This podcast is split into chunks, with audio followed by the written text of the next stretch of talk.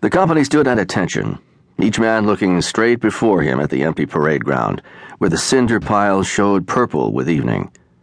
On the wind that smelt of barracks and disinfectant, there was a faint greasiness of food cooking.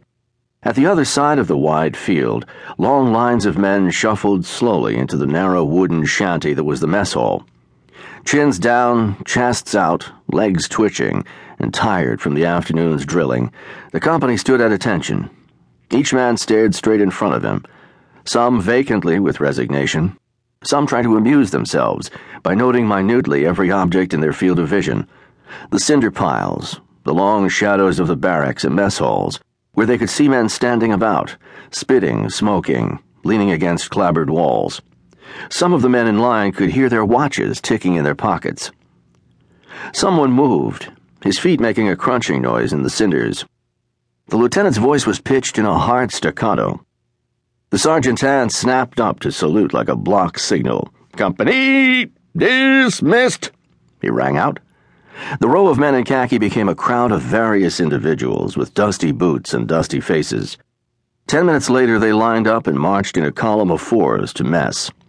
A few red filaments of electric lights gave a dusty glow in the brownish obscurity, where the long tables and benches and the board floors had a faint smell of garbage mingled with the smell of the disinfectant the tables had been washed off with after the last meal.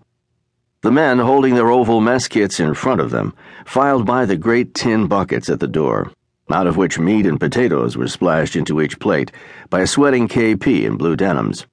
Don't look so bad tonight, said Fuselli to the man opposite him as he hitched his sleeves up at the wrists and leaned over his steaming food. He was sturdy with curly hair and full, vigorous lips that he smacked hungrily as he ate. It ain't, said the pink flaxen haired youth opposite him, who wore his broad brimmed hat on the side of his head with a certain jauntiness. I got a pass tonight, said Fuselli, tilting his head vainly. Going to tear things up? Man, I got a girl at home back in Frisco.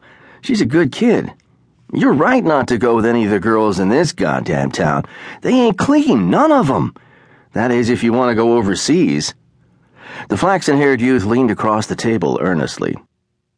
I'm going to get some more chow. Uh, wait for me, will you? said Fuselli. What you going to do downtown? asked the flaxen haired youth when Fuselli came back.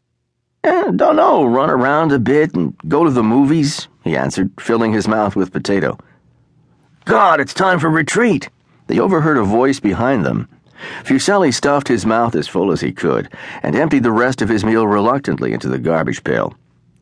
A few moments later, he stood stiffly at attention in a khaki row that was one of hundreds of other khaki rows, identical, that filled all sides of the parade ground, while the bugle blew somewhere at the other end where the flagpole was.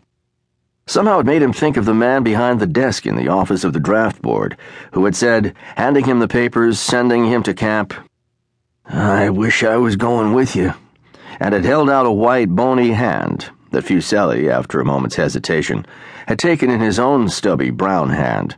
The man had added fervently, Ah, it must be grand, just grand, to feel the danger, the chance of being potted any minute. Good luck, young feller, good luck. Fuselli remembered unpleasantly his paper white face and the greenish look of his bald head. But the words had made him stride out of the office, sticking out his chest, brushing truculently past a group of men in the door. Even now, the memory of it, mixing with the strains of the national anthem, made him feel important, truculent. Squads right, came an order. Crunch, crunch, crunch in the gravel. The companies were going back to their barracks. He wanted to smile, but he didn't dare. He wanted to smile because he had a pass till midnight, because in ten minutes He'd be outside the gates, outside the green fence and the sentries and the strands of barbed wire. Crunch, crunch, crunch.